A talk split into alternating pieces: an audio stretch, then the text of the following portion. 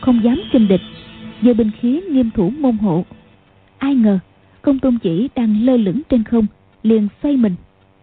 Sau khi tiếp đất nhúng mình mấy lần, Đã đến sườn đồi. Hoàng Dung và Lý Mặt Sầu Nhìn nhau mỉm cười, Nghĩ thầm. Hán tử kia võ công đã cao cường, Lại còn giáo hoạt nữa chứ. Một mình đấu với hắn E là không địch nổi. Quân đệ họ võ tay giữ vết thương, Tiến lại cúi chào sư mẫu. Rồi trừng mắt nhìn Lý Mặt Sầu. Hoàng Dung nói, Món nợ cũ tạm thời gác lại đi. Thương thế của phụ thân các người không sao chứ? Hai vị kia là ai vậy? Tôi chết Nguyên mất rồi. Lý đạo trưởng, Mau theo tiểu muội. Hoàng Dung không kịp lên ngựa, Lao vút ngược đường vừa tới. Lý Mặt Sầu chưa hiểu ý, Xong cũng chạy theo, Gọi, Chuyện gì? Hoàng Dung nói Phù Nhi Phù Nhi sẽ đụng hắn mất Hai người chạy rất nhanh, Nhưng công tôn chỉ cước lực nhanh không kém. Chẳng mấy chốc đã xa hơn một dặm. Chỉ thấy quách phù hai tay ôm ngang eo Hoàng Nhân Bình, Cưỡi con tiểu hồng mã, Đang thông thả đi tới. Hoàng Dung từ xa gọi to, Phù Nhi, Cẩn thận! Tiếng gọi chưa dứt, Công tôn chỉ đã nhanh chân giọt lên lưng ngựa. Một tay khống chế quách phù Một tay kéo dây cương muốn quay đầu ngựa. Hoàng Dung chậm môi hít sáo. Con tiểu hồng mã nghe tiếng chủ gọi liền chạy lại. Công tôn chỉ kinh ngạc nghĩ thầm. Hôm nay hành sự sao suối quẩy vậy? Đến con ngựa cũng làm trái ý ta. Hắn kéo mạnh dây cương. Con tiểu hồng mã hí một tiếng dài Đứng dựng hai gió trước. Công tôn chỉ tuy ép được nó quay đầu Hắn muốn phi về hướng nam, Nhưng con ngựa lại dậm chân bước lùi.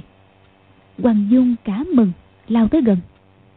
Công tôn chỉ thấy con tiểu hồng mã quật cường vô tỷ Hoàng Dung và Lý Mặt Sầu sắp đuổi kịp tới nơi.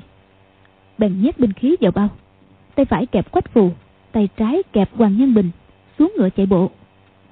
Hoàng Dung và Lý Mặt Sầu đều có kinh công hạng nhất, Không lâu đuổi kịp, Chỉ còn cách có 10 bước. Công Tôn Chỉ xoay người lại Y cười nói. Ta chỉ ép lại một chút Hai đóa hoa tươi này còn sống nổi chăng? Hoàng Dung nói. Các hạ là ai? Chúng ta không quen biết. Tại sao các hạ lại bắt con gái của ta? Công Tôn Chỉ cười nói. Cô đương này là con của phu nhân à? Thì ra là Hoàng Nhan phu nhân. Hoàng Dung chỉ quách phù Nói.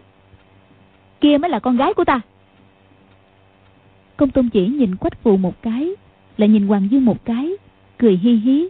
Y nói Cả hai mẹ con đều đẹp lắm. Hoàng Dung cá giận. Có điều con gái đang bị hắn khống chế Đánh chuột sợ dở bình quý. Trước tiên Đành tính kế quản binh Đang định nói Bỗng gieo gieo Có hai mũi tên từ phía sau lưng bên trái Bay thẳng rất gấp Tới trước mặt công tôn chỉ. Hoàng Dung nghe tiếng tên bay tưởng là quách tịnh đã đến. Vô cùng mừng rỡ. Các cao thủ võ lâm trung nguyên thường không luyện thuật bắn cung. Các võ sĩ mông cổ tuy giỏi về tiễn pháp, nhưng nội lực lại kém, không phóng được xa. Hai mũi tên bay rít lên như vừa rồi, trừ do quách tỉnh bắn ra. Hoàng dung, bình sinh chưa thấy người thứ hai nào có công lực như vậy. Nhưng hai mũi tên bay nửa chừng thì rõ là còn thua xa. Hoàng dung biết không phải do chồng mình phóng đi Công tôn chỉ thấy tên bay đến, Bèn há miệng cắn lấy mũi tên thứ nhất, Rồi dùng thân nó gạt mũi tên thứ hai, Rơi xuống đất. Hoàng Dung nghĩ thầm, Hai mũi tên, Nếu cho tỉnh ca ca bắn ra, Ngươi dùng miệng cắn như thế Thì nó đã xuyên vào họng của ngươi rồi. Đang nghĩ như vậy, Chỉ thấy tiếng các mũi tên rất liên tiếp. Chính mũi tên liền bay tới giữa trán công tôn chỉ, Khiến hắn chân tay luống cuốn, Rồi thả hai thiếu nữ xuống rút kiếm gạt tên. Hoàng Dung và Lý Mặt Sầu chạy đến, định cứu hai thiếu nữ, thì thấy một cái bóng xám lăn tới ôm quách phù lăn sang bên đường. Người ấy đang định bật dậy, thì công tôn chỉ tay trái chưa kịp rút kim đao, bèn tung chưởng giáng xuống đỉnh đầu người đó. Người ấy nằm ngang dưới đất, giơ chưởng chống đỡ, song chưởng đụng nhau, bùng một tiếng, bụi đất bay tung tóe. Công tôn chỉ thốt lên khá khê chưởng thứ hai đã đánh tiếp. Hoàng dung thấy người kia khó bề chống trả. Cái đã cậu bổng sử yếu quyết chữ phong đón lấy chuyện ấy. Công tôn chỉ thấy địch nhân hợp dây, biết hôm nay suối quẩy. Y bèn cười ha ha, lùi lại ba bước, rồi quay người bỏ đi. Thân pháp uyển chuyển, phong thái anh võ, khiến bọn hoàng dung không dám đuổi theo người đó ôm quách phù đứng dậy, buông tay ra. Hoàng dung thấy người ấy lưng đeo cung tên, thân cao, dai rộng, chính là chàng thiếu niên sự kiếm băng nãy. Mười một mũi tên liên châu, dĩ nhiên do chàng ta phóng đi.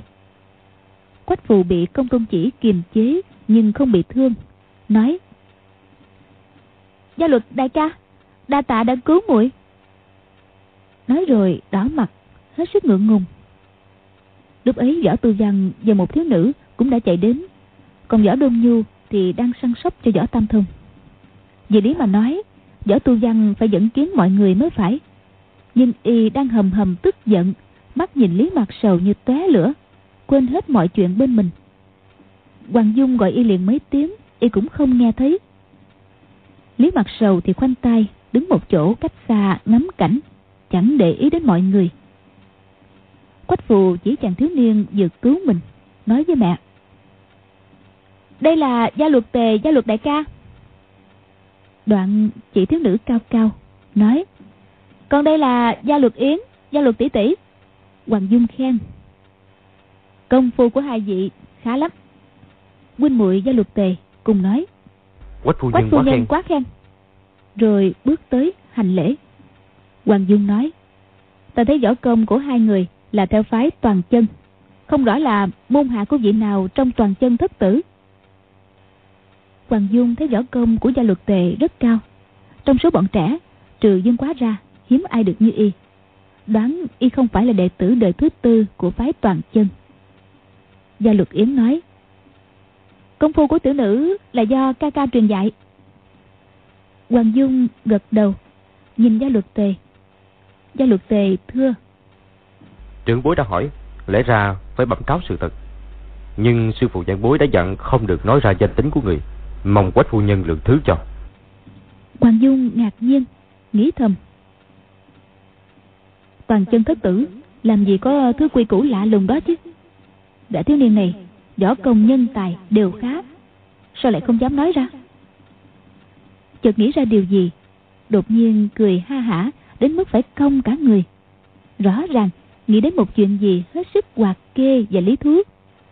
Quách phù lấy làm lạ, nói, mẹ, có gì mà tức cười vậy?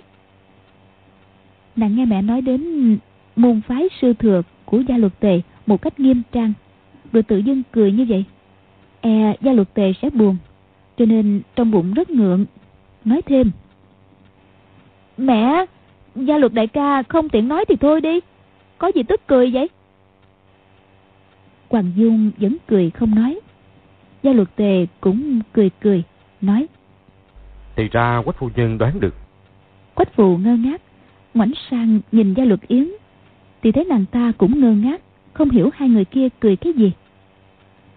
Lúc này võ tu văn quỳ chân trái xuống đất băng bó vết thương cho hoàng nhan bình. Lúc nãy nàng bị công tôn chỉ ôm chạy làm sai khớp chân phải. Hoàng dung hỏi tu nhi thương thế của phụ thân người ra sao rồi? Võ tu văn nói. Gia gia bị trúng một kiếm của công tôn chỉ vào chân trái. May không động tới cơn cốt. Hoàng dung gật đầu bước qua vuốt bờm con tiểu hồng mã nói mã nhi ơi mã nhi cả nhà họ quách ta thật khó báo đáp ân tình của mi.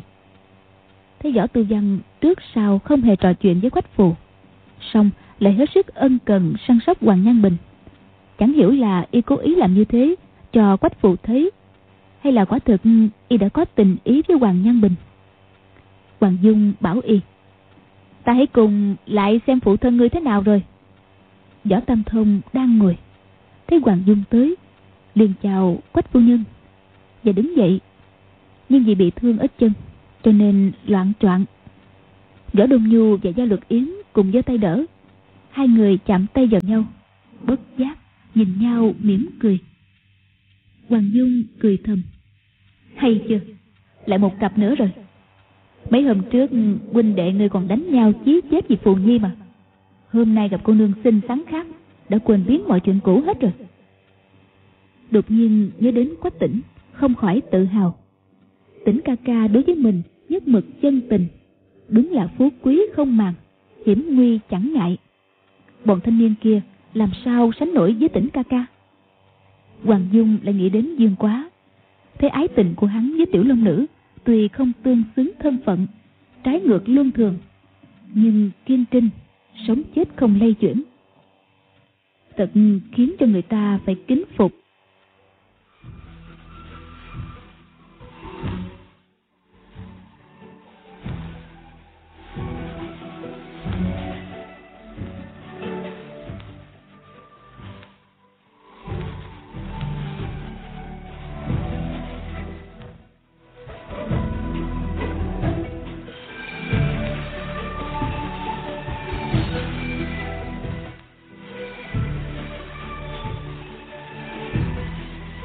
Đệ họ võ sống cùng quách phù ở đảo đào hoa từ bé cho đến lúc trưởng thành. Một là trên đảo không có thiếu nữ nào khác, hai là lâu ngày tự nhiên sinh tình. Nếu bảo hai người không chung tình với quách phù, thì chẳng hợp tình hợp lý chút nào. Sau đó, họ bỗng biết rằng quách phù đối với họ hoàn toàn không có tình ý gì. Tất nhiên họ tuyệt vọng, cho rằng sống trên đời chẳng còn lạc thú gì nữa. Ai dễ ít ngày sau lại gặp gia luật yến và hoàng nhân bình? Mà hai thiếu nữ ấy tựa hồ mỗi người có duyên với huynh đệ họ. Lúc này huynh đệ họ võ gặp lại quách phù, thầm so sánh trong lòng. Đúng là nhìn người tình cứ ngỡ Tây Thi, cảm thấy ý trung nhân của mình chẳng những không có điểm nào thua quách phù, mà còn hơn hẳn nữa. Một người thì nghĩ Gia luật cô nương hào sản hòa khí Đâu có nũng nà nũng nịu hẹp hòi với quách phù Một người thì nghĩ Hoàng nhan cô nương hết sức dễ thương, hiền hậu, đâu có ngang ngược khó chịu như quách phụ. Huynh đệ họ võ đã thề suốt đời sẽ không nhìn mặt quách phù nữa. Nhưng ngẫu nhiên chạm trán, không tránh nhau được, đều nghĩ. Hôm nay ta không hề có ý định tìm gặp nàng ta, không thể coi là làm trái đời thề. Quách phù nhớ lại lúc mình bị công tôn chỉ bắt, gia luật tề đã ra tay cứu nàng. Mấy lần cứ liếc trộm chàng ta. Thấy chàng cao lớn, anh Tuấn, không khỏi lấy làm lạ. Năm ngoái mình đã gặp chàng rồi mà, sau đó quên luôn. Không ngờ võ công của chàng cao cường đến như vậy. Mẹ mình cười vui với chàng, không biết gì chuyện gì nữa. Hoàng dung xem vết thương ở chân cho võ tam thông. May, không đáng ngại. Thế là mọi người kể lại sự tình vừa qua. Hôm ấy võ tam thông, chu tử liễu cùng vị sư thúc thiên trúc cao tăng đi tuyệt tình cốc tìm giải dược vừa ra khỏi thành tương dương thì võ tâm thông gặp hai đứa con trai. Võ tâm thông ngạc nhiên chỉ lo hai đứa lại quyết đấu. Vội bảo chu tử liễu đưa sư thúc đi trước còn mình thì quát hỏi hai đứa con. Thì ra hai đứa chúng từng thề với dương quá không nhìn mặt quách phù nữa nên chúng không muốn ở thêm ngày nào trong thành tương dương. Võ tam thông yên tâm tán thưởng. Hảo hài nhi có chí khí. Lại nói Dương huynh đệ xả thân cứu cha con ta. Hiện thời y gặp nạn, Làm sao chúng ta có thể không nghĩ cách báo đáp?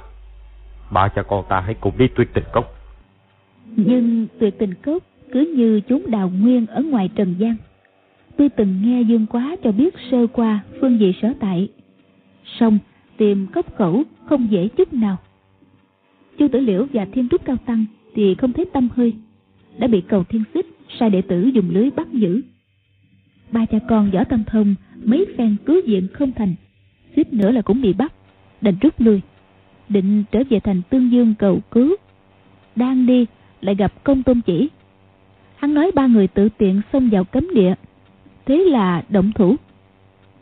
Võ tâm thông bị trúng một kiếm vào chân. Công tôn chỉ cũng không có ý lấy mạng ba người. Chỉ đuổi họ đi cho mau. Cấm từ rày không được lai giảng. Đúng lúc đó, Quynh Muội Gia Lục Tề và Hoàng Nhân Bình phóng ngựa đi ngoài đường lớn. Ba người ấy từng cùng huynh đệ họ võ liên thủ chống địch. Họ bèn xuống ngựa thăm hỏi nhau. Công tôn chỉ đứng gần lạnh lùng quan sát. Hắn đã không được thành hôn với tiểu long nữ, còn bị bà vợ đuổi đi chính đang lang thang bỗng thấy hoàng nhân bình trẻ trung xinh xắn liền nổi tà tâm đột nhiên xuất thủ cướp nàng huynh muội gia luật tề và cha con họ võ liên thủ đối với công tôn chỉ. Võ tam thông nếu không bị thương thì sáu người cũng có thể chống chọi với công tôn chỉ. Nhưng lão bị thương rồi, chỉ còn có một mình gia luật tề võ công cao cường, cho nên họ đánh không lại hắn. Mai thấy con tiểu hồng mã một mình trên đường từ núi trung nam về thành tương dương, võ tư văn liền gọi nó lại, để hoàng nhân bình cưỡi nó chạy thoát đi thiết tưởng công tôn chỉ không cướp được nàng, sẽ tự bỏ đi. Không ngờ, hoàng dung và lý mặt sầu lại tới cứu. Hoàng dung nghe xong, cũng đem việc dương quá bị mất một cánh tay đoạt đứa bé sơ sinh mang đi, kể sơ qua một lượt. Võ tâm thông kinh ngạc, vội giải thích tình hình hôm ấy, nói, như huynh đệ nhất mực can đảm nhiệt thạch chỉ muốn việc cứu hai tên súc sinh của lão phu, để chúng khỏi tàn sát lẫn nhau mà rơi vào chốn nguy hiểm, cuối cùng đến cơ sự ấy. Nghĩ dương quá bị mất cánh tay là bởi hai đứa con của lão. Võ tam thông càng nghĩ càng giận, liền chỉ mặt võ đôn nhu và võ tu văn mà chửi. Huynh đệ hợp võ đang cùng huynh muội gia luật tề và hoàng nhân bình trò chuyện vui vẻ. Lát sau, quách phù cũng nhập cuộc. Sáu người cùng trang lứa, vừa rồi lại cùng trải qua một phen ác chiến. Nhắc đến công tôn chỉ là kẻ cung hung cực ác phải bỏ chạy. Họ đang cao hứng chợt nghe võ tam thông lớn tiếng chửi. Võ đô du võ tu văn hai tên xuất sinh. Dừng quá đối với hai người đại nhân đại nghĩa. Thế mà các ngươi lại dám làm cho dương huynh đệ liên lụy bị mất cái tay. Các ngươi thử nghĩ xem họ võ phải làm gì để chuộc tội đây? Võ tam thông đỏ mặt tía tay càng chửi càng hăng. Nếu chân không bị thương hẳn lão đã xông vào đấm đá. Huynh đệ họ võ không hiểu tại sao cha mình tự dưng là nổi giận. Họ đưa mắt nhìn trộm gia luật yến và hoàng nhân bình. Cảm thấy trước mắt mỹ nhân mà bị cha chì chiết là tên súc sinh thì thật là mất hết thể diện. Lỡ phụ thân lại lôi chuyện hai đứa đánh nhau vì quách phù nữa thì chỉ có nước độn thổ mà thôi. Hai người cứ nhìn nhau, chẳng biết nên làm thế nào hoàng dung thấy tình thế đó bèn khuyên. Võ huynh cũng đừng quá buồn. Dương quá bị mất cánh tay hoàn toàn là do tiểu muội nuông chiều nữ nhi quá không nghiêm gia giáo. Hôm đó quách gia nhà tiểu muội cũng cả giận nữa định chém một cánh tay của phù nhi đi đó. Võ tâm thông nói to. Đúng phải chém mới được. Quách phù lườm võ tâm thông nghĩ cái gì mà phải chém mới được chứ nếu không có mặt mẹ ở đây chắc nàng đã lên tiếng cãi lại rồi. Hoàng dung nói võ huynh vừa rồi nói rõ quá ra chúng ta đã trách nhầm dương quá bây giờ có hai việc lớn. Thứ nhất chúng ta phải đi tìm dương quá để chuộc lỗi với y. Võ tam thông luôn miệng phải rồi phải rồi. Hoàng dung nói tiếp thứ hai á cần đến tuyệt tình cốc cứu lệnh sư thúc và chu đại ca đồng thời xin giải dược cho dương quá. Nhưng không biết là chu đại ca bị bắt như thế nào có nguy đến tính mạng hay là không? Võ tam thông nói. Sư thúc và sư đệ của ta bị bắt bằng lưới gọi là ngư giống trận bị nhốt trong thạch thất. Sau cái vụ cầu thiên xích chưa tính lấy mạng của họ ngay đâu. Hoàng dung gật đầu nói. Ồ nếu vậy chúng ta nên đi tìm dương quá trước cái đã rồi sẽ cùng y đến tuyệt tình cốc cứu người lấy được giải dược rồi sẽ cho y uống liền. Tránh để lâu an nguy đến tính mạng. Võ tâm thông nói đúng vậy nhưng không biết hiện giờ dương quá đang ở đâu. Hoàng dung chỉ con tiểu hồng mã nói con ngựa mới á do dương quá mượn đi. Chỉ cần để nó chạy trở lại đường cũ ắt sẽ tìm thấy dương quá. Võ tam thông cả mừng nói hôm nay không có quách phu dân túc trí đào mưu lão phu cứ chạy loạn lên cũng chẳng biết phải làm thế nào. Hoàng dung mỉm cười, không nhắc nửa lời đến việc tìm bé quách tương. Đã kéo được võ tam thông đi theo, lại nghĩ, cha con võ tam thông đã cùng đi, thì ba kẻ trẻ tuổi kia cũng sẽ đi cùng. Có thêm vài trợ thủ càng hay. Bèn nói với gia luật tề, gia luật tiểu ca, nếu không có việc gì cần kiếp á, hãy cùng đi một thể cho vui. Gia luật tề chưa kịp đáp gia luật yến vỗ tay reo lên. Hay hay đó. Ca ca chúng mình cùng đi đi. Gia luật tề nhìn quách phù thấy ánh mắt khích lệ của nàng bèn cúi mình nói.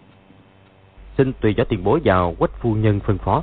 Huynh muội được hai vị giáo ít thêm thật không còn gì bằng. Hoàng nhân bình cũng vui vẻ gật đầu. Hoàng dung lại nói chúng ta tuy không có đông song cũng cần có người phát ra hiệu lệnh chứ. Võ huynh mọi người xin nghe theo hiệu lệnh của huynh đó. Võ tam thông xua tay lia lịa nói có quách phu nhân thật cơ diệu toan làm nữ quân sư không thua gì gia cát lượng. Còn ai bằng nữa tất nhiên phải vợ phu nhân thôi. Hoàng dung cười nói bọn trẻ chắc là chịu rồi chỉ sợ võ huynh không chịu tuân lệnh của tiểu muội mà thôi võ tam thông nói to. Phu nhân nói gì vậy? Dẫu dầu sôi lửa bỏng lão phu cũng không dám từ nan hoàng dung nói ê trước mặt nhiều tiểu bối ở đây võ huynh không được nuốt lời đó. Võ tam thông đỏ mặt nói dù không có ai lão phu cũng nói sao làm vậy? Hoàng dung nói được rồi lần này chúng ta đi tìm dương quá xin giải dược cứu sư thúc và sư đệ của võ huynh mọi người phải đồng lòng nhất trí nha. Mọi ân quán, hãy tạm gác sang một bên. Võ huynh, ba cha con huynh không được gây sự với lý mặt sầu.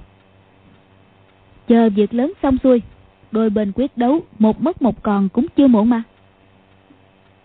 Võ tâm thông sững sờ, lão không ngờ vừa rồi hoàng dung nói là có dụng ý hết cả. Lý mặt sầu có mối đại hận giết hại vợ lão, vậy lão phải nín nhịn hay sao? Lão đang ngẫm nghĩ thì hoàng dung nói nhỏ. Võ huynh hiện tại cũng đang bị thương mà. Quân tử báo thù 10 năm chưa muộn. Cần gì mà nôn nóng nhất thời vậy? Võ tâm thông nói. Được phu nhân bảo gì lão phu sẽ làm đấy hoàng dung gọi lý mặt sầu tới nói.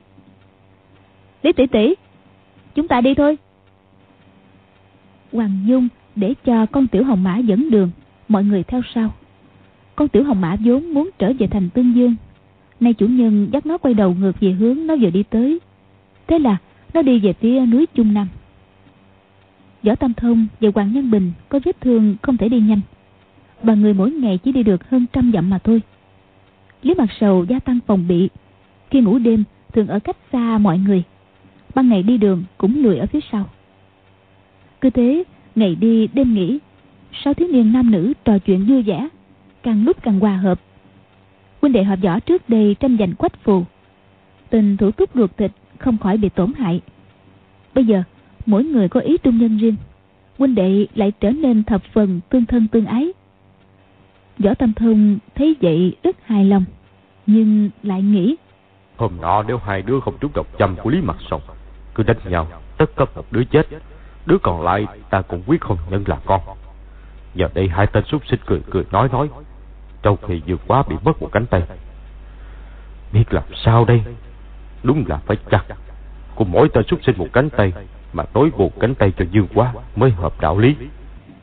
Nhưng lão không nghĩ rằng nếu làm như thế, dương quá sẽ bị thừa ra một cánh tay.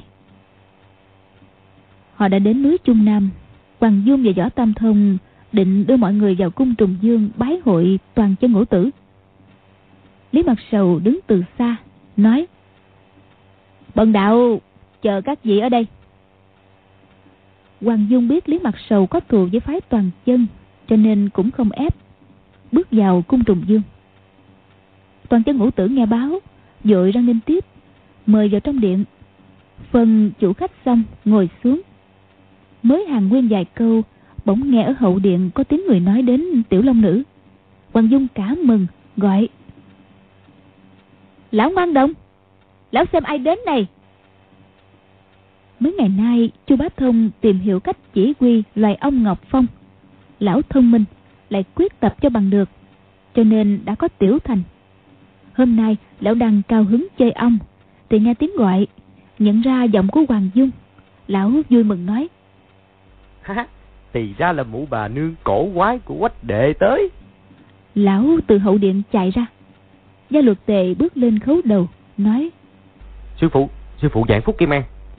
Chu bá thông cười nói thôi miễn lễ mình thân mình thân. Ngươi cũng dạng phúc kim an. Mọi người nghe câu đó đều lấy làm lạ. Không ngờ gia luật tề lại là đệ tử của chu bá thông. Lão quan đồng điên điên khùng khùng đồ đệ lại tinh minh cường tráng. Thiếu niên lão thành khác hẳn sư phụ. Bọn khu xử cơ thấy sư thúc đã có truyền nhân thì đều cao hứng. Tranh nhau chúc mừng chú bá thông quách phù lúc này mới hiểu, hôm nọ mẹ nàng và gia luật tề cười cười, làm gì mẹ nàng đã đoán biết được sư phụ của gia luật tề. Nguyên gia luật tề hai chục năm trước còn nhỏ, gặp chu bá thông chơi đùa hợp với nhau. Chu bá thông bằng nhận chàng làm đệ tử. Võ công lão truyền thụ tuy không nhiều, nhưng chàng thông minh, chịu khó. Cuối cùng trở thành một nhân vật kiệt xuất trong đám tiểu bối. Nhưng chu bá thông thấy gia luật tề nghiêm trang đâu ra đó, chẳng ham chơi đùa như một tiểu ngoan đồng. Cho nên không cho chàng xưng mình là đệ tử đích truyền của lão ngoan đồng. Giờ thì không giấu được nữa. Đang vui vẻ, bỗng từ dưới chân núi có tiếng tiêu vọng lên. Đệ tử phái toàn chân báo tin có đại địch kéo đến tấn công. Hôm nọ phái toàn chân cự tuyệt sắc phong của đại hãn mông cổ, lại sát thương nhiều người. Toàn chân ngũ tử biết là chuyện không dừng ở đó. Quân mông cổ sớm muộn sẽ kéo đến. Phái toàn chân không thể đương đầu với đại quân mông cổ. Đã lên phương sách, bỏ cung, rút về phía tây. Hiện thời phái toàn chân có trưởng giáo là lý chí thường, nhưng gặp đại sự vẫn do toàn chân ngũ tử phân phát hiệu lệnh. Khu sứ cơ nói với hoàng dung quách phu dân quân mông cổ đánh lên núi. Tình thế không cho phép bậc đạo được tiếp khách chu đáo. Chỉ nghe tiếng trống tiếng tù già tiếng hò hét dưới chân núi rầm rĩ. Nguyên bọn hoàng dung lên núi từ hướng nam. Còn quân mông cổ đánh lên núi từ hướng bắc. Đôi bên cách nhau chưa đầy nửa canh giờ. Chu bá thông nói hả? Cái gì có địch đến hả? Hai vậy thì hay lắm chúng ta tràn xuống đánh cho chúng một trận tơi bời khói lửa luôn. Đi đi đi. Lão nắm tay gia luật tề nói người hãy thể hiện vài công phu mà sư phụ đã dạy để các vị sư huynh đây thưởng thức. Ta thấy ngươi cũng không thua gì toàn chân thất tử. Có thêm ngươi gọi là à, toàn chân bát tử được rồi. phàm trẻ con có đồ chơi ưa thích nhất định đến đâu cũng đem khoe ra. Nghe người ta tán thưởng mới sướng. Chu bá tông ban đầu dặn gia luật tề không được tiết lộ sư thừa. Là vì lão thấy chàng chẳng giống minh sư chút nào về cái khoản chơi đùa. Nhưng bây giờ sư đồ gặp nhau lão cao hứng quên luôn điều mình đã dặn. Khu sứ cơ nói sư thúc mấy mười năm kiến tạo của bản giáo tâm quyết một đời của tiên sư không thể để kẻ thù quý hoại trong một buổi. Hôm nay chúng ta rút cả đi mới là thượng sách. Cũng không chờ cao kiến gì của chu bá thông liền truyền lệnh. Mọi người theo lộ trình đã định hãy mang các thứ xuống núi. Chúng đệ tử nhất tề đáp ứng người khiêng kẻ giác các thứ đã chuẩn bị sẵn đi thành từng đội xuống núi. Mấy hôm trước toàn chân ngũ tử và lý chí tường sớm đã sắp đặt đâu ra đó. Ai đi trước ai đoạn hậu rồi hội hợp ở nơi nào liên lạc ra sao? Lại diễn tập thử nhiều lần cho nên khi sự biến xảy ra không hề hoảng loạn. Hoàng dung nói khu đạo trưởng, quý giáo sắp đặt trật tự đủ thế đại tài, biến cố hôm nay không thể biến thành quả lớn đâu. Tạm thời rút lui, mai ngày trở lại, tất càng mạnh mẽ. Lần này chúng tôi đến tìm dương quá có việc, giờ xin cáo biệt. Khu sức cơ kinh ngạc nói, tìm dương quá? À? không biết dương quá có còn ở núi này nữa hay không? Hoàng dung mỉm cười nói, có người cùng đi, biết rõ chỗ y ở đâu. Nói tới đây, tiếng họ hét phía dưới chân núi càng nghe rõ. Hoàng dung nghĩ thầm, phái toàn chân sớm có bố trí, có thể thoát thân. Mình lên núi tìm dương quá đón nữ nhi, không nên lẫn lộn trong quân mà lỡ đại sự. Bèn từ biệt toàn chân ngũ tử gọi mấy người đồng hành chạy tới chỗ vắng vẻ ở phía sau cung trùng dương nói với lý mặt sầu lý tỷ tỷ phiền tỷ tỷ chỉ dẫn lối vào tòa cổ mộ lý mặt sầu hỏi Sao phu nhân biết Dương Quá ở trong tòa cổ mộ? Hoàng Dung mỉm cười nói. Dương Quá dù không có ở trong tòa cổ mộ, thì Ngọc Nữ Tâm Kinh cũng ở trong đó. Lý mặt sầu giật mình, nghĩ thầm. Quách phu nhân quá nhiên lợi hại, biết rõ tâm tư người khác.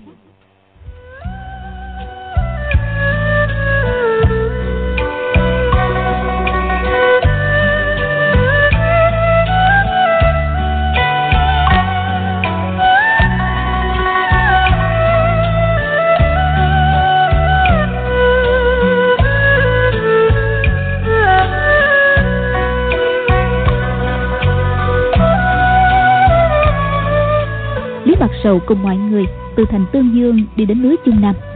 Trừ Hoàng Dung ra, những người còn lại đều coi như không có mụ ta. Suốt dọc đường không ai thèm trò chuyện với mụ. Huynh đệ họp võ thì hầm hầm, chực chờ cơ hội dồn mụ vào tử địa. Hoàng Dung nghĩ thầm. Lý mặc Sầu dẫu yêu thích Tương Nhi cũng chẳng chịu mạo hiểm đến đây. Nếu không có mưu đồ hệ trọng khác. Lại nghĩ thêm Dương Quá và Tiểu Long Nữ từng dùng kiếm pháp Ngọc Nữ Tâm Kinh đánh bại Kim Luân Pháp Dương.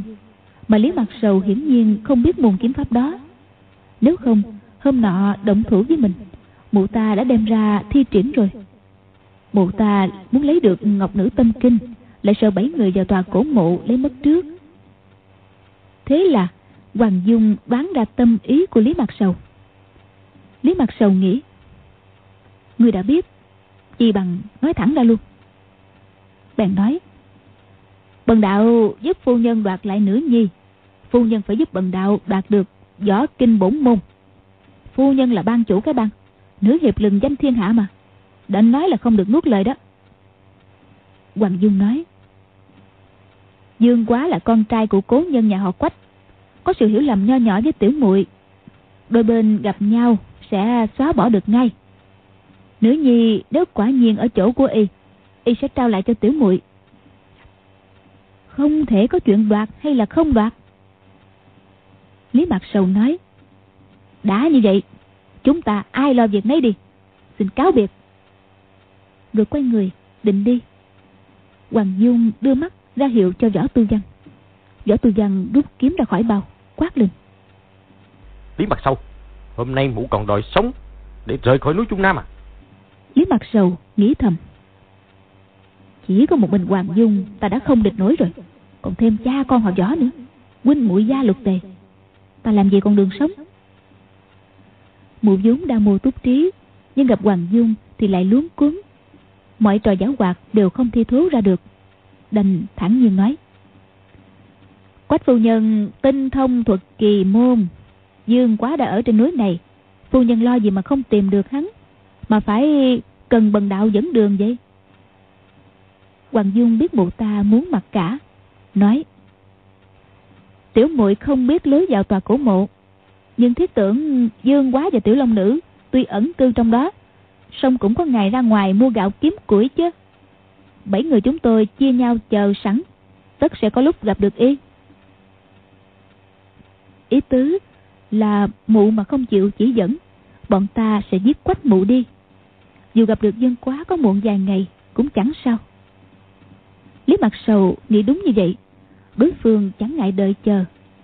Ở chỗ bằng phẳng rộng rãi này, Mình không thể địch lại bọn họ. Nhưng sau khi dẫn chúng vào tòa cổ mộ, Mình sẽ lợi dụng việc thông thuộc địa thế Mà ám hại từng đứa một. Bèn nói, Hôm nay các vị cậy đông ăn hiếp, Bần đạo không biết nói làm sao nhưng bần đạo cũng đang cần tìm dương quá. Vì vậy, các vị hãy đi theo bần đạo. Rồi dán bụi gai, đạp cỏ mà đi xuyên rừng. Mọi người theo phía sau, sợ mù ta đột nhiên đào tử chỉ thấy mù ta xuyên rừng vượt núi, nhiều chỗ rõ ràng không có đường qua. Nhưng mụ ta ngoặt ngang, quẹo trái, vẫn tìm ra lưới địa thế vùng này hoàn toàn do thiên tạo không phải do con người sắp đặt. Hoàng Dung tuy thông hiểu thuật kỳ môn ngũ hành, cũng không thể theo dịch lý mà tìm. Nghĩ bụng, thật không ai khéo bằng tạo quá mà. Đi bằng thời gian ăn sau một bữa cơm, đến bên một dòng suối ngầm. lúc này nghe loáng thoáng tiếng hò hét của quân Mông Cổ. Nhưng đây là chốn rừng sâu, cho nên nghe gian dẳng rất xa. Lý Mặt Sầu mấy năm nay chỉ nghĩ cách đoạt lấy ngọc nữ tâm kinh.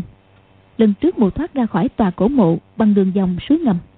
Do không biết bơi, chút nữa bị mất mạng.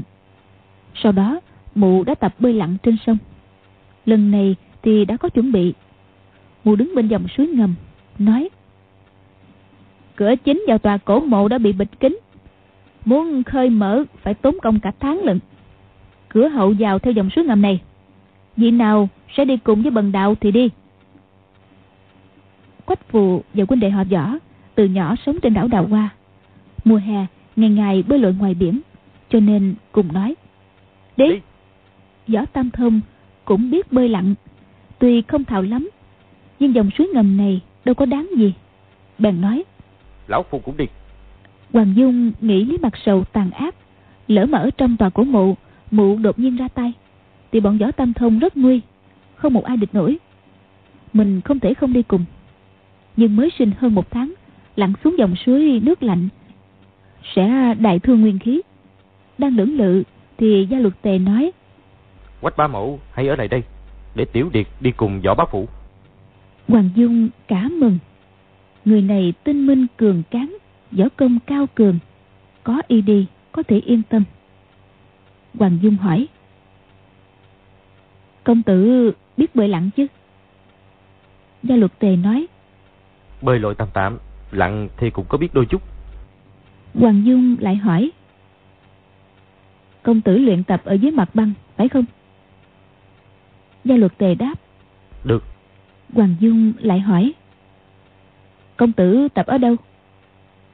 Gia luật tề nói Điệt Nhi hồi còn nhỏ đi theo gia phụ Sống mấy năm bên dòng sông Hàng Nam Nguyên Mông Cổ là xứ lạnh Sông Hàng Nam quá nửa năm đóng băng các võ sĩ Mông Cổ có thể chất tốt, thường thi nhau lặn dưới băng, xem ai được lâu hơn. Hoàng dung thấy những người khác muốn đi theo lý mặt sầu thì cũng không hỏi thêm. Chỉ dặn dò khẽ. Lòng người khó đo lắm, phải cẩn thận. Với quách phù, hoàng dung cũng không dặn dò. Vì biết con mình có dặn cũng vô dụng. Thôi thì cứ để thực tế dạy cho nó thấm thía Gia luật Yến và Hoàng Nhân Bình không biết bơi lặn, ở lại cùng Hoàng Dung. Lý Mặt Sầu lội xuống suối dẫn đường. Gia luật tề bám sát theo. Quách Phù và cha con họ võ đi sau cùng. Bọn gia luật tề năm người đi theo Lý Mặt Sầu dưới dòng suối ngầm. Đáy dòng suối, chỗ rộng, chỗ hẹp. Nước chảy, chỗ xiết, chỗ không. Có lúc sâu ngập đầu, có lúc sâu ngập đầu, có chỗ sâu ngang ngực. Lội hồi lâu thì đến lưới vào tòa cổ mộ. Lý mặt sầu chui vào, năm người cũng chui vào theo, nghĩ, nếu không có mộ ta dẫn đường, không ai ngờ lại có tòa cổ mộ ở dưới lòng đất như thế này. Lúc này đã không còn nước xung quanh mình thì lại tối mò mò. Năm người phải cầm tay nhau, chỉ sợ bị lạc. Theo sau, lý mạc sầu ngoặt qua, quẹo lại mà tiến về phía trước. Đi rất lâu, cảm thấy địa thế lên cao dần. Dưới chân đã khô ráo, bỗng nghe có tiếng càng cát lý mặt sầu đã mở một cánh cửa đá, năm người bước vào theo. Lý mặt sầu nói, đây đã là giữa tòa cổ mộ rồi, chúng ta nghỉ một chút, rồi đi tìm dương quá. Từ lúc vào đến tòa cổ mộ võ tâm thông và gia luật tề bám sát không rời lý mặt sầu nửa bước, đề phòng mụ gian trá. Nhưng giơ tay không nhìn rõ năm ngón, chỉ lấy tay thầy mắt, chăm chú lắng nghe. Quách phụ và quân đệ họ võ lâu nay tự phụ can đảm, nhưng giờ chui xuống địa đạo, hai mắt như mù, tự dưng tim cứ đập thình thình. Trong bóng tối không một tiếng động, lý mặt sầu bỗng nói hai tay ta đều có băng phách ngân châm. Ba cha con họ võ có muốn nếm thử sự lợi hại không? Bọn võ tâm thông giật mình. Thừa biết lý mặt sầu không có hảo ý, nhưng cũng không ngờ mụ lập tức trở mặt như vậy.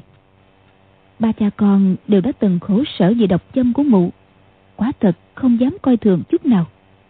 Dội dơ cao binh khí Giỏng tai nghe, Nhận ra hướng ngân châm bay Để hoặc tránh hoặc gạt. Có điều là mấy người chụm vào một chỗ. Đều có dùng binh khí gạt được nâng chân, Cũng dễ làm bị thương người kế bên. Gia luật tề nghĩ Nếu để mụ loạn phóng ám khí Thì năm người bên mình tất có thương vong. Chỉ có mạo hiểm sắp tới công kích Không để mụ ta phóng ngân châm Mới có đường sống. Quách phù cũng ngầm nghĩ như vậy. Hai người không hẹn Mà cùng lao tới chỗ phát ra tiếng nói. Ai dè Lý mặt sầu vừa nói xong mấy câu trên, Giữa lúc mọi người đang kinh ngạc, Mụ đã lặng lẽ lùi vào bên cánh cửa. Gia luật tề và quách phù lao tới, Thi triển tiểu cầm nã pháp, Chợp cổ tay khuỷu tay Để lý mặt sầu không thể phóng ám khí. Hai người bốn tay giao nhau. Quách phù cảm thấy không ổn, Vội kêu ơi một tiếng. Gia luật tề đã nắm hai cổ tay, Cảm thấy da mịn màng, Mũi lại ngửi mùi hương thoang thoảng. Nghe tiếng kêu của quách phù Biết là nhầm. Chỉ nghe tiếng càng cát Cánh cửa đá đang khép lại. Gia luật tề và võ tâm thông kêu lên. Hỏng rồi. Rồi cùng chạy ra cửa. Nhưng nghe có tiếng dù dù Hai mũi ngân châm bay tới. Họ đành tránh né. Lúc giơ tay giữ cánh cửa Thì nó đã đóng sập lại rồi. Đẩy kéo nó Cứ như đẩy vào khối đá núi Không hề nhúc nhích Gia luật tề đưa tay sờ cánh cửa đá. Trên dưới hai bên đều không thấy có dòng sắt Hoặc chỗ lõm để kéo. Chàng men theo tường mà đi một vòng. Phát hiện thạch thất, rộng chừng hai trượng vuông. Bốn phía đều là tường đá thô nháp. Chàng rút trường kiếm, Dùng chui kiếm Giọng dài cái vào cánh cửa đá. Nghe tiếng trầm đục, Biết là cánh cửa đá này rất dày và nặng. Cánh cửa đá mở vào bên trong. Muốn mở phải kéo vào. Nhưng bề mặt cánh cửa phẳng lì Không có chỗ nào móc tay. Quách phù lo lắng hỏi Làm thế nào đây? Không khéo chúng ta bị chết ngạt ở đây mất. Gia luật tề nghe giọng nàng như sắp khóc Bèn an ủi Đừng lo Quách tỉnh phu nhân ở bên ngoài tiếp ứng. Tất có cách cứu. Chàng lại lần mò tứ phía tìm lối thoát. Lý mặt sầu nhốt năm người trong thạch thất Cả mừng nghĩ Bọn bay không ra được. Sư muội và dương quá thì tưởng ta không biết bơi lặn. Không thể ngờ, Ta vào đây bằng lối đi bí mật. Nhưng không biết hai đứa đó Có ở trong tòa cổ mộ hay không đây. Mụ biết Chỉ có lẳng lặng, Không phát ra tiếng động, Mới có hy vọng thành công. Chứ động thủ, Chỉ e mụ không địch nổi một trong hai người ấy. Thế là mụ cởi hài ra, Hai tay đều lăm lăm băng phách ngân châm, Rón rén đi từng bước một. Nhiều ngày liền, Tiểu Long Nữ ngồi trên giường hàng ngọc, Theo phép nghịch hành kinh mạch Mà dương quá truyền thụ, Đã thông dần 36 đại quyệt của cơ thể. Lúc này, Hai người đang dùng nội tức Xung kích quyệt đàn trung Thuộc mạch nhâm cho Tiểu Long Nữ. Quyệt này ở ngực, Bên dưới quyệt ngọc đường một tấc sáu phân. Sách y kinh thời cổ Gọi là quyệt khí hải nơi tập trung chư khí cơ thể người. Cực kỳ hệ trọng. Hai người toàn thần chăm chú, không dám khinh xuất tử long nữ cảm thấy nhiệt khí tràn ngập ba quyệt, tử cung, hoa cái, ngọc đường bên dưới cổ, đang liên tục dồn xuống dưới. Đồng thời, hàng khí của cái giường hàng ngọc cũng dần dần ngưng tụ tại hai quyệt, trung, đình, cưu dĩ ở phía trên rốn. Nhiệt khí từ trên dồn xuống đến nguyệt đàn trung cứ bị đẩy lên, không thể tràn qua. Nàng biết rằng chỉ cần nhiệt khí xung được nguyệt đàn trung, mạch nhâm lưu thông, thì 10 phần thương thế của cơ thể sẽ khỏi được 8 phần. Có điều chưa đến quả hầu, không thể gượng ép. Tính nàng vốn trầm tĩnh, thời gian trong tòa cổ mộ rộng dài, hôm nay chưa thông được thì đợi ngày mai chẳng sao. Nội tức kéo dài, thông thả, không một chút nôn nóng chính hợp với pháp yếu dẫn khí của cao thủ nội gia. Dương quá thì rất nôn nóng, chỉ mong tiểu long nữ sớm khỏi. Nhưng chàng cũng biết việc dẫn công nội thức, dục tốc, ác bất đạt. Huống hồ nghịch hành kinh mạch so với thuận hành khó gấp trăm lần. Thấy mạch đập ở cổ tay nàng lúc mạnh lúc yếu, tuy chưa đều nhưng không có triệu chứng hung hiểm, thì chàng thông thả dẫn khí, tăng cường xung lực giữa không khí tĩnh mịch hoàn toàn, bỗng nghe có tiếng kẹt cửa. Tiếng này nghe rất nhẹ, rất khẽ. Nếu không phải dương quá đang ngưng khí giận tức, tâm thần ở trạng thái chí tỉnh thì chắc chắn sẽ không nghe thấy. Lát sau, lại két một tiếng nữa. Lần này đã gần thêm ba thước. Dương quá biết có chuyện, nhưng sợ tiểu long nữ bị phân tâm.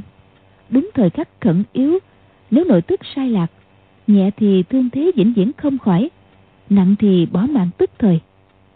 Cho nên tuy thầm kinh hãi, nhưng chàng cứ làm như không biết. Không lâu sau, lại nghe két một tiếng. Lần này đã gần thêm ba thước. Nhưng quá biết lúc này đã có kẻ lọt vào tòa cổ mộ. Kẻ đó không dám xông xáo, mà đang chậm rãi di chuyển. Lát sau, có hai tiếng kẹt cửa. Ngừng một chút, lại hai tiếng nữa kẻ địch đang rón rén đẩy cánh cửa đá. Nếu tiểu long nữ có thể đã thông nguyệt đàn trung trước khi kẻ địch đến gần, tất nhiên là không gì tốt bằng. Trái lại, sẽ muôn phần hung hiểm. Vì hiện giờ đang cưỡi trên lưng hổ, muốn dừng việc xung nguyệt cũng không được nữa. Lại nghe két một tiếng lần này đã gần thêm một bước. Dương quá lo cuốn lên. Quả thật, không biết phải làm thế nào bỗng nhiên cảm thấy lòng bàn tay nóng lên một luồng nhiệt khí dồn trở lại. Tức thì tiểu long nữ đã phát giác. Dương quá vội dùng nồi tức đẩy luồng nhiệt khí kia sang người tiểu long nữ nói khẽ. Mà do tâm sinh không nghe không thấy mới là thực sự tập trung. Người luyện công đến một cảnh giới nhất định thường sẽ sinh ảo giác hoặc nghe thấy tiếng sấm hoặc đau ngứa ghê gớm ở đâu đó. Chỉ có hoàn toàn không để ý tới mới không bị tẩu quả nhập ma. Vừa rồi dương quá đã nghe thấy tiếng bước chân rõ ràng. Tự biết không phải là ảo giác. Nhưng tiểu long nữ đang ở vào lúc sinh tử khẩn yếu, phải nói dối nàng rằng đó chỉ là tâm ma, là cái địch tưởng tượng. Dù hắn đáng sợ đến mấy cũng thay kệ đi, thì tâm ma sẽ tự tiêu tan. Tiểu long nữ nghe câu ấy, quả nhiên lập tức yên tâm. Lúc này ở trên mặt đất là ánh nắng chan hòa còn dưới tòa cổ mộ là bóng đêm tăm tối. Dương quá tai nghe tiếng bước chân, mỗi lúc một rõ. Nghĩ trừ vợ chồng mình ra, chỉ có lý mặt sầu và hồng lăng ba biết lối đi địa đạo bí mật qua dòng suối ngầm. Vậy thì kẻ kia chính là một trong hai sư đồ mụ ta. Với võ công hiện thời, dương quá lẽ ra hoàn toàn không lo sợ. Có điều là kẻ địch lại tấn công đúng vào lúc này. Không sớm cũng chẳng muộn hơn. Chàng không thể có cách gì chống đỡ. Kẻ địch tiến càng chậm rãi nỗi lo sợ càng xoáy vào đầu chàng.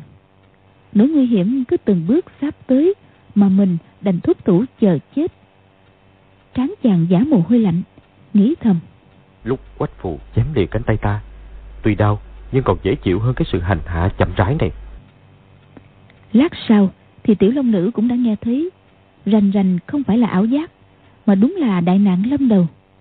Chỉ muốn tăng cường nội tức xung qua quyệt đàn trung. Nhưng tâm thần hơi loạn, nội tức chợt thuận, chợt nghịch. Chút nữa thì rối loạn trong người.